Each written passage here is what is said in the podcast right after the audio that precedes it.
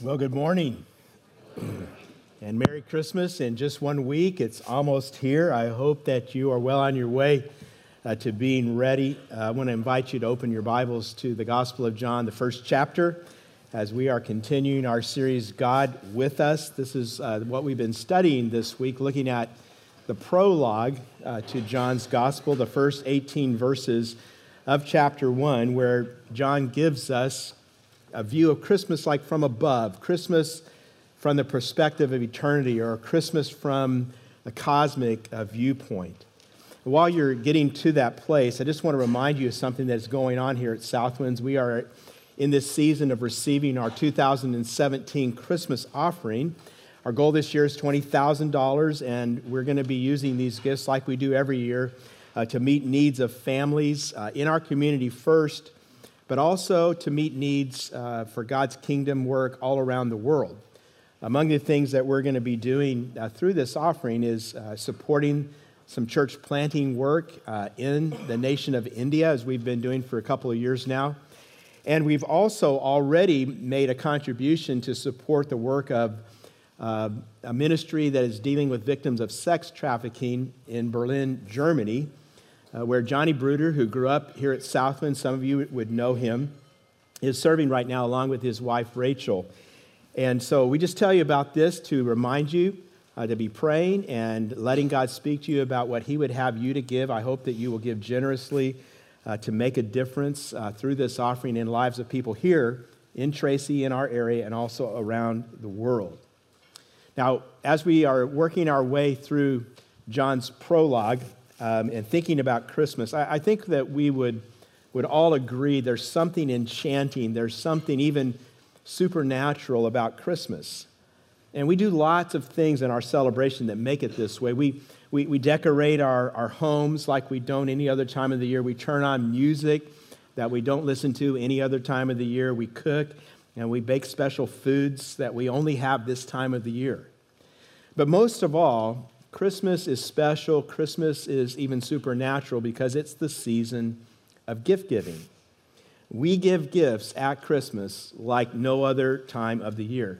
And that is usually a really, really good thing, but not always. I came across a video this week that I just thought I had to share with you because I know every parent has experienced something like this at least once on Christmas morning. So go ahead and watch this.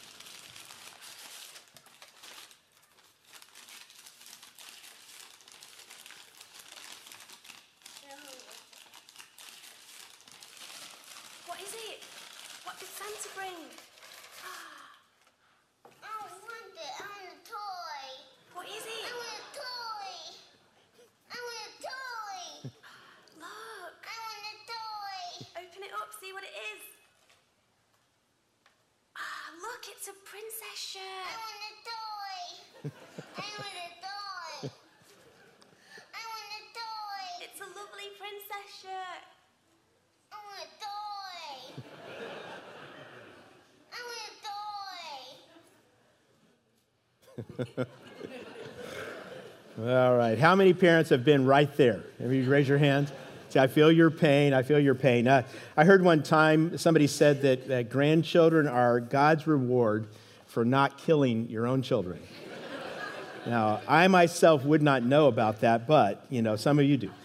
And, uh, you know, as adults, it's kind of interesting. Sometimes we get disappointed in the gifts we receive too, right? We're, we're just better at hiding our, our feelings. You know, for example, you tell your husband you want shoes. And you tell him because you need to tell him the size and you need to tell him the color and you need to tell him, you know, the exact link to the place where he can get these things, but he just wants to think outside the shoebox this year. And so you open your present on Christmas morning and it's a box of Nutrisystem. and I know where he'll be sleeping tonight. Um, or maybe it's the guy, and he this year he wants an iPhone 10, and that's all he needs, and that's all he wants. And he gets a little box, and it's the right size, and it feels like the right weight. And he opens it up, and he digs in, and it's a pair of nose hair clippers. And you know, to get those nose hairs that boldly go where no other nose hairs have ever gone before. And you know, he doesn't get what he wants.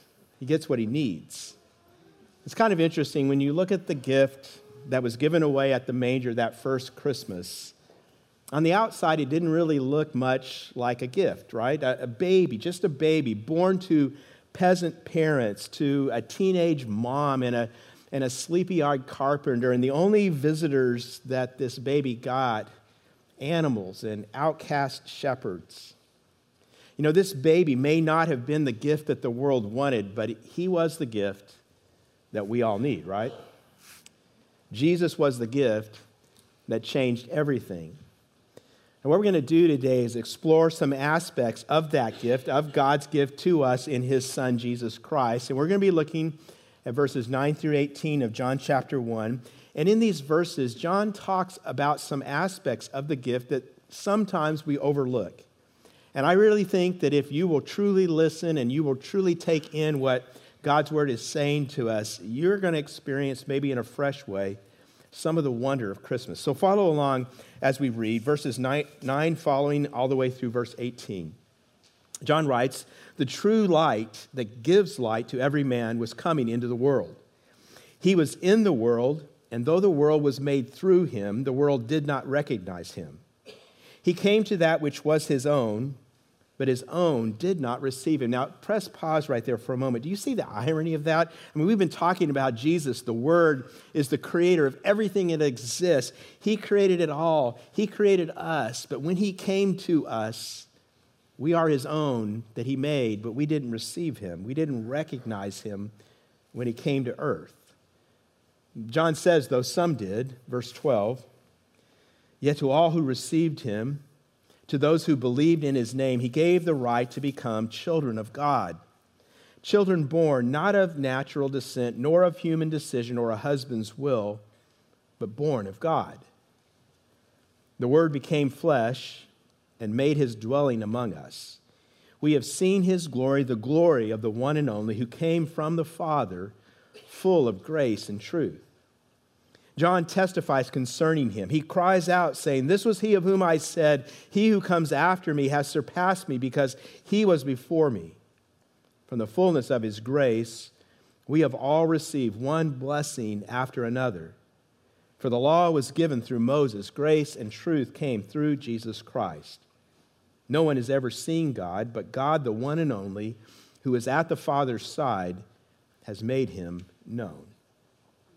Now, in verses 12 through 18, uh, John talks about three aspects of this first gift of Christmas that you have already received if you are a follower of Christ. If you are someone who has received the gift of Christmas, you've believed in the name of Jesus, received Him, you already have these three things. But sometimes we forget, sometimes we overlook these things. And so, what we're going to do this morning is unwrap them we're, we're going to dig into what we got when we received God's gift of Jesus. Here's the first thing, and it's so important, it's life transforming.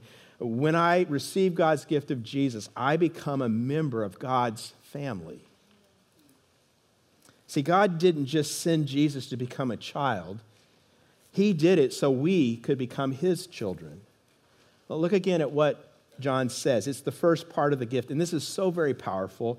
It says, Yet to all who received him, to those who believed in his name, he gave the right to become children of God. Children born not of natural descent, nor of human decision or a husband's will, but born of God. And do you realize, do you understand deep, deep down, we all long for this? Everyone wants to be part of a family. You know, some of us, as we come together on this morning, some of us, we're blessed. We, we grew up in reasonably healthy families, right? We look back and we have good memories about our families, but I, I know for others of us, the word family is a painful word. Our, our experience of family was unhealthy, sometimes destructive, sometimes even abusive. For, for some of us, we hear family and what we think of as abandonment because maybe we had a parent who just left and they never came back. Maybe we had a parent who was there physically, but they were absent emotionally. Maybe your father died when you were a child, like someone that I was speaking to recently. See, the gift of Christmas, This gift means that I can be part of a family. And in this family, I have a perfect father who always helps me, who always wants what is best for me. And unlike imperfect earthly parents, this father always knows what is best for me. I have a father in this family who's never going to leave. Now, John says something very important about how you get into this family. He says you don't get into this family because of your heritage. Did you notice that phrase, natural descent? In the Greek text, this is one word, and it's literally translated bloods. You don't get into this family because of your ancestry, because of your heritage, because of your DNA. He says you also don't get into this family because someone has made the right decisions or someone has a strong will. John is just telling us we get into God's family for one reason only, and that is because God sovereignly gives us spiritual life. You see, the gift of inclusion in God's family is a gift of God's grace. It's something we can never earn. We, we just receive it, as John says. And we receive that gift when we come into a relationship with Jesus, God's Son. That's what John means when we, he says we believe in his name. We come into this relationship when we receive what Jesus did for us, when he died for our sins on the cross, and we are now forgiven because of that death. We are now made righteous because of his life. And as a result of this, we can be adopted into God's family. This verse is very important to remind us of something that we get mixed up with sometimes in our culture today. Uh, we are not naturally born into God's family. We are not all God's children, not in the terms the Bible uses. The Bible says we're born sinful, we're born spiritually dead. God forgives us and God adopts us, and that's how we get in. Now, don't be confused. Don't be mistaken. We're all made in God's image, and therefore, because we're made in God's image, we all have value. But not everyone is God's child. Only those who have come into a relationship with God through his son Jesus are God's child. That's the only way to get in. Now, just think about what this means for us. What this is telling us is that Christmas is an adoption story. Have you ever thought about it like that? It's an adoption story. It's the story of your adoption into God's family. It's the story of how God came and He intersected your life and He adopted you at just the right time. How many of you are aware in your life that God met you and God saved you at just the right time? Do you know that happened in your life? Some of you realize I wouldn't be here, like I wouldn't be alive if God hadn't met me at just the right time.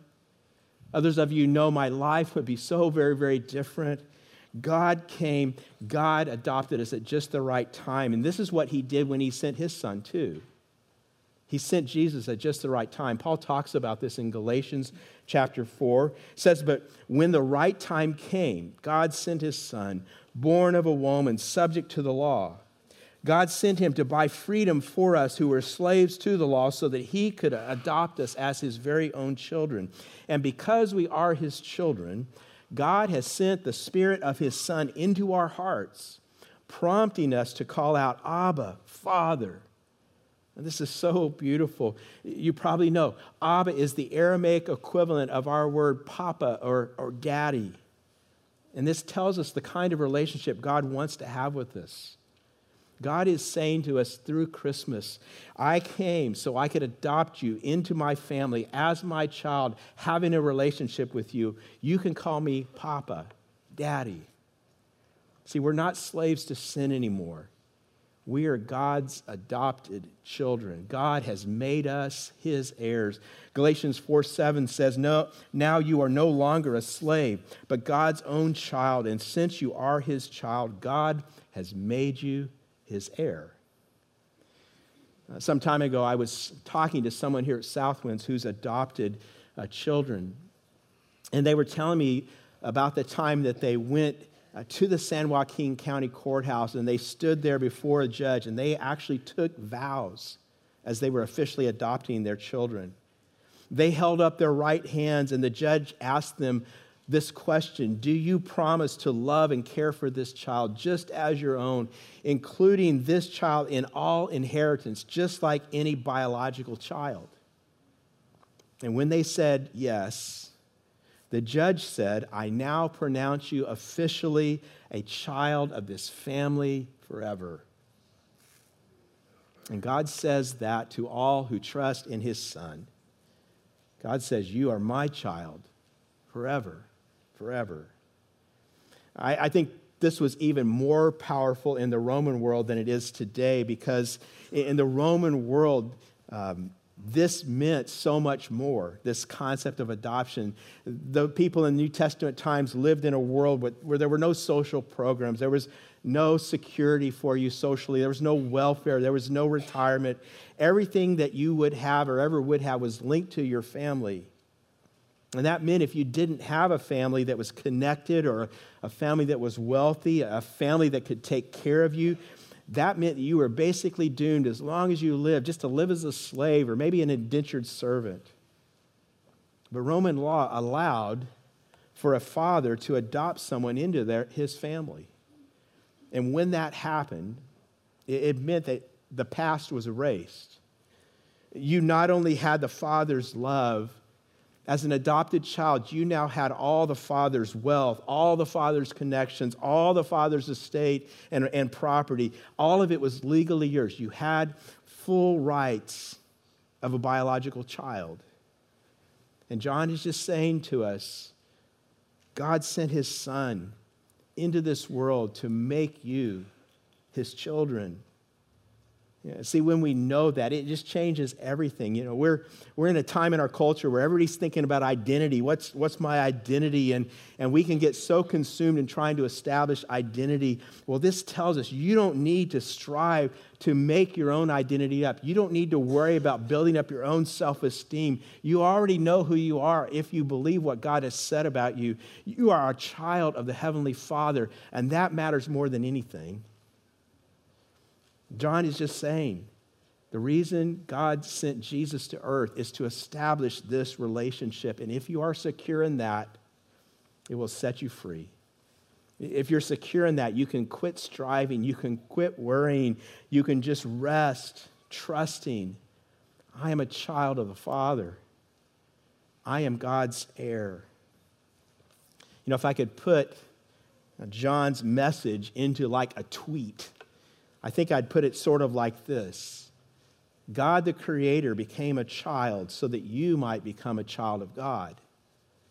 That's the gift of Christmas. And you will never understand that gift until you get this, until you grasp this. It's kind of interesting when this happens, something else happens inside us. When you know and when you rest in the reality that you are a child of God, you will want others to know that too. You will want to reach out to others who are lost and lonely children. When you realize what we get, that we don't have to strive to earn it any more than a child ever has to strive to earn an adoption, that it's all just a gift, our heart goes out to others. And you know, this is why we do the things that we do, especially at Christmas. This is why we, we, we receive an offering to give to people in Europe and people in South Asia. It's why we, we take an offering up and we've sent thousands of dollars for disaster relief to help people who have lost everything. This is why we reach out to our neighbors and reach out to our coworkers and do all that we can to invite them to know the love that we have in Jesus Christ. We've been adopted. We've received this gift. We want them to know it as well. This is so powerful when you get it, when you begin to unwrap this gift that you're part of God's family. But it gets better. This is not all. You see the second thing that John says happens when we receive the gift of Jesus. Number two, God reveals his glory to me. Now, I'm going to read a verse that you've read a hundred times before, but if you really get what's being said here, it's just going to blow your mind. It's uh, John 1.14, where John writes, The Word became flesh and made his dwelling among us. We have seen his glory, the glory of the one and only Son who came from the Father, full of grace and truth. And we've been talking about what it means for Jesus to become fully human, the Word becoming flesh. I want to focus right now on that phrase. We have seen his glory. What does that mean? And we will not understand what John, as, as a Jewish man, is talking about until we understand this reference to the glory of the Lord. Scholars agree that John is looking back to this amazing story in the book of Exodus. You find it uh, in chapters 32 through 34. And, and, and it kind of begins as we're look, thinking about it in Exodus 33 18, where Moses says, Now show me your glory. He asks God to show him his glory. And when you hear a request like that, what would you think is going to happen next? If you've been reading in Exodus, the people are at Mount Sinai. There's thunder and lightning, there's smoke and fire. It's like shock and awe. What is the glory of God? What is Moses asking for? And what happens next is pretty amazing because God reveals something of his heart. Moses gets to see something of the essence of God, who God really is, his glory. Let me give you the context historically. In the chapter before uh, chapter 33, Exodus 32, the people of Israel have rebelled against God. You know, Moses has been up on the mountain receiving the law, and he's staying too long, they think, and they set up an idol, they start worshiping it we read that they're committing immorality. You need to understand what that means is they're having an orgy, thousands of people, uh, you know, just sinning in, in horrible ways. And God tells Moses what is going on, and Moses has had it with these people, and that's what he tells God. He says, God, I've had it with these people. And if you read between the lines, you'll see that Moses is kind of saying, God, I'm not too pleased with you either. And he, he says, God, I don't think I can keep going on. I need you to show me who you are, uh, to give me strength. I need you to show me your glory. It's like, I don't even care if it kills me. I just want to see your majesty. And God responds by saying something kind of strange. God says, You can't see me because it will destroy you. He says, Moses, you really can't handle it. He says, But I'm going to show you my back. Now, we know that God doesn't have a body, so this is just God using language that's small enough for our small minds to try to comprehend. He's really just saying, I'm going to show you a part of me. I'm going to show you all that you can handle. I'm going to show you my radiance. I'm going to show you my glory. And what happens next is where this begins to come together. In Exodus uh, 34, beginning in verse 5, it says, Then the Lord came down in the cloud and stood there with him and proclaimed his name, the Lord. And he passed in front of Moses, proclaiming. Now, uh, at Sinai, what would you expect is going to happen next if you didn't know? You know, would you think it's going to be lightning and thunder? That's the glory of God, you know, smoke and fire and shock and awe. Maybe you would think God's going to say, you know, thunder down, thou art a disappointment, all of you. And Thy people are a disappointment, and I shall smite thee. You know, something like that. I mean, it, you, it, that would be the glory, the majesty of God, right? But God says something very different. God says, as he shows Moses' glory, the Lord, the Lord, the compassionate and gracious God, slow to anger, abounding in love and faithfulness, maintaining love to thousands, and forgiving wickedness rebellion, and sin. In other words, this is God's glory. Compassionate, that, that word in Hebrew means love rooted in a deep bond. God has a deep bond with his people. Gracious, which means getting something you don't deserve, a gift. God is a gift giver. Slow to anger, now, despite popular misconceptions, God does not have an anger management problem. God is not in a hurry to judge sinners. Anyone here so really, really, very, very glad for that? God is abounding in love and faithfulness. I mean, just think about this. God is not only love and faithfulness, He's abounding in it. And this is so huge.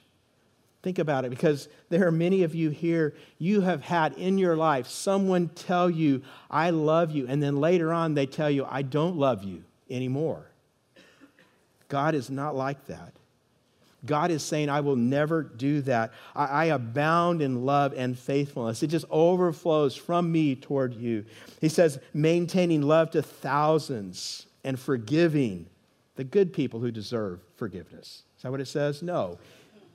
Forgiving wickedness, rebellion, and sin. He, he maintains this love. In other words, uh, daily, constantly, moment by moment. His love is just showering out on us. And this is what God is saying. God is saying to Moses, He's saying to us still today, This is my glory. This is what makes me glorious.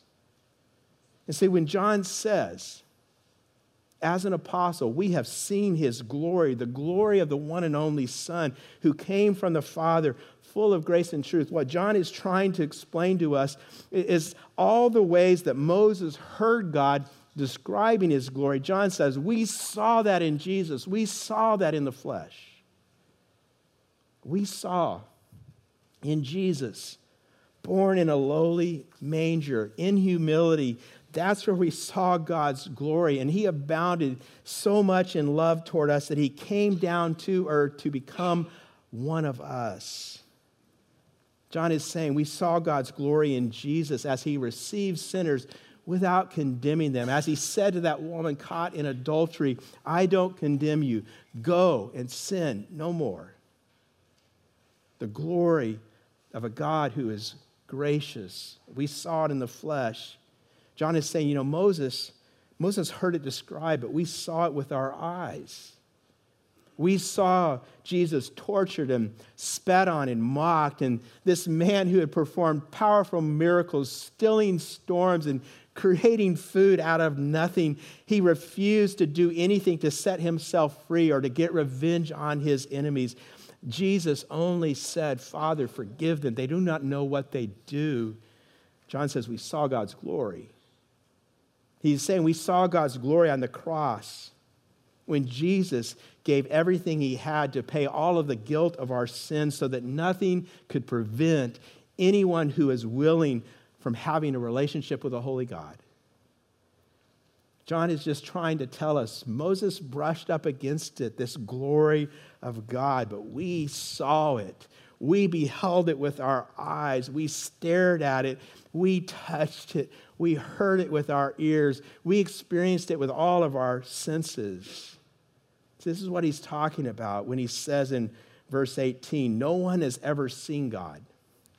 But God, the one and only, who is at the Father's side, has made him known. He's just saying, I've told you this before this month. You want an explanation of God? You want to know what God is like? Look at Jesus. Look at Jesus. That's what God is like. The Word became flesh. You see, as we unwrap this gift, we are seeing that we get the right to become members of God's own family, to get adopted into God's family. We, we, are seeing that we get to see the glory of God in Jesus Christ, and that's pretty good, amen? But that's not all. It still gets better. As we unwrap this gift, we're going to get to the very center. What happens when we receive this gift of Jesus? Number three, write this down. I receive an infinite supply of God's grace. Watch this and just kind of let it build, okay? John says in verses 16 and 17, out of his fullness, we have all received grace upon grace. For the law was given through Moses, grace and truth came through Jesus Christ. Now, someone has said that you could say almost infinite things about this verse. How many of you want to say amen that I'm not going to say infinite things about this verse this morning? I just want to unwrap one core phrase. What does he mean when he says grace upon grace? You've probably heard before that grace is God's unmerited favor. Grace is an undeserved blessing. Uh, grace is a, a gift. Uh, in the Greek text, this phrase that's translated grace upon grace could also be translated grace in the place of grace. Idea would be that grace just keeps replacing itself. Uh, one scholar said it's like ocean waves. You know, you go to the beach and you stand there on the sand and you watch the waves and they roll in and one wave rolls in another wave rolls in on top of that one. They just keep coming. They just never end. They just never stop. And that's how john is framing this in the in the greek text. This idea of waves of grace just rolling over us He's just telling us we are literally, if we've been adopted into God's family and God has given us a revelation of His glory, we're in relationship with Him, we've received the gift of Jesus Christ, then we are just literally engulfed in waves of rolling grace, fresh grace every moment. You don't move on past grace. You don't have to live on stale grace. It's just grace replacing grace replacing grace, replacing grace, replacing grace. It just keeps coming grace upon grace upon grace, grace like a flowing river, flowing constantly every moment of every hour of every day of your life. There is no moment you have to live apart from God's grace. You are never apart from the satisfying, overwhelming goodness. God. That goodness that is shown through Jesus Christ in grace to sinners like you and sinners like me. Aren't you glad John tells us this? Anybody here need some fresh grace today? The Bible says this in Lamentations 3. Many of you know this verse. It's a favorite verse, a passage for many of us because of the Lord's great love we are not consumed. For his mercies never fail, they are new every morning. Great is your faithfulness. See, never stale grace. And this is so important because you know this, right? Sometimes you sin, and sometimes after you sin, sometimes you think, don't you? I wonder if God hates me now. I wonder if God's going to give up on me now. I wonder if God's going to look at me like, you know, an experiment just didn't work out with that one. But there are no gaps in God's grace.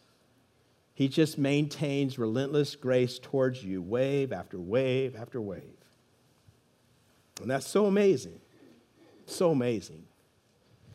Just think about what John has told us. Just think about what, what we unwrapped here uh, what we as followers of Christ have received. We, we've received the right to become a part of God's family forever. Can't be taken away. Can't be taken away. We, we get to see God's glory. We get to experience God's grace that overwhelms us and overflows our lives. So, how do you respond? Respond to all that? And I want to tell you, there's only one adequate response. It's the way Moses responds. We saw it back in Exodus 34 if you read the whole passage. It says this, verse 8 Moses bowed to the ground at once and worshiped. That's all we can do. We can just worship. Now, we're going to do that in just a moment together as we continue uh, to worship God in our service. But before we get there, I want to suggest to you this week this week leading up to Christmas, that you just continue to immerse yourself in this gift. If you want to think of it this way, just keep unwrapping the present every day. This is a present you don't have to unwrap only once and then it's over. You just can keep unwrapping it just every day between now and next week when we come to the celebration of Christmas. Just make these truths real again in your life. Pray about them, thank God for them, rediscover the wonder of them. And if you'll do that, when you come back next weekend for Christmas Eve services on Saturday and Sunday, you're going to be ready to worship. And we're going to have four beautiful services. You've been hearing about the times, and, and I hope you're going to be getting ready for them. And I'm going to ask you to do two things during this week. Number one, will you pray for me and pray for our pastors as we prepare uh, for these services, that the message I share about the light of God would be compelling and would draw people to Jesus and come into to know Him maybe for the very first time. And then, second, would you invite more people to come? Some of you have taken invite cards and you've taken them out. Some of you haven't done that yet. This is your last chance, okay?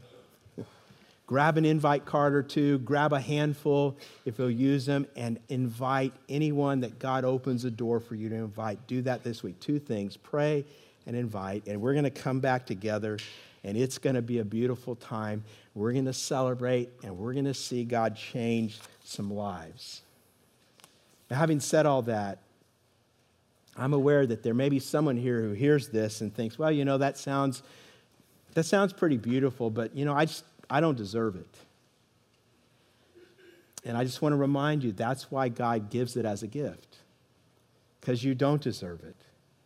No one deserves it. But God knows. God knows that you need it. And God wants to give it to you. He is just saying today, He's reminding some of you today, you don't have to earn this gift of relationship with me. Jesus is my gift to you. And if you'll receive this gift, you will enjoy this gift for the rest of your life and out on into eternity. You'll be part of my family. You'll get to see my glory and you'll get to experience my grace. So, you've never received that or you're not sure, in just a moment when we pray, I want to invite you to pray. I want to invite you to ask God to forgive your sins and to become your Lord. And then you can know the gift of Christmas that God has for all his children. Would you bow your heads with me? Father God, um, we just give you thanks for your love for us. And Lord, we, we confess to you that it's so easy, uh, so easy at Christmas to get familiar with everything and kind of lose the wonder of what you have done in sending your son. We just forget how spectacular the gift of Jesus is. Lord, remind us today, uh, renew our joy today as we contemplate all that you've given to us. And I just pray, Lord, that those who have already received the gift of Jesus will just keep soaking in it this week, whether they're sitting in traffic or they're shopping at the mall or listening to the news, whatever we're doing, may we realize again that there's something beyond all of what's in this world that is here to overwhelm us with your goodness and your glory and your grace. And God, I also pray that if there is anyone here who says, I, I want that, I want to know God, I want to follow Jesus, and I don't understand it all, but I want to. Lord, I pray that that even now they would reach out to you and they would ask you to come into their lives. I pray, Lord, that they would pray. I turn from my sins in repentance and I ask you, Lord Jesus, to forgive me and I receive you into my life. I, I need you. Lord, may lives be changed even now as your Holy Spirit moves among us. We give you thanks for the gift that you sent that first Christmas. We give you thanks and praise for all that is ours in Jesus. And we pray these things in his name. All God's people together said.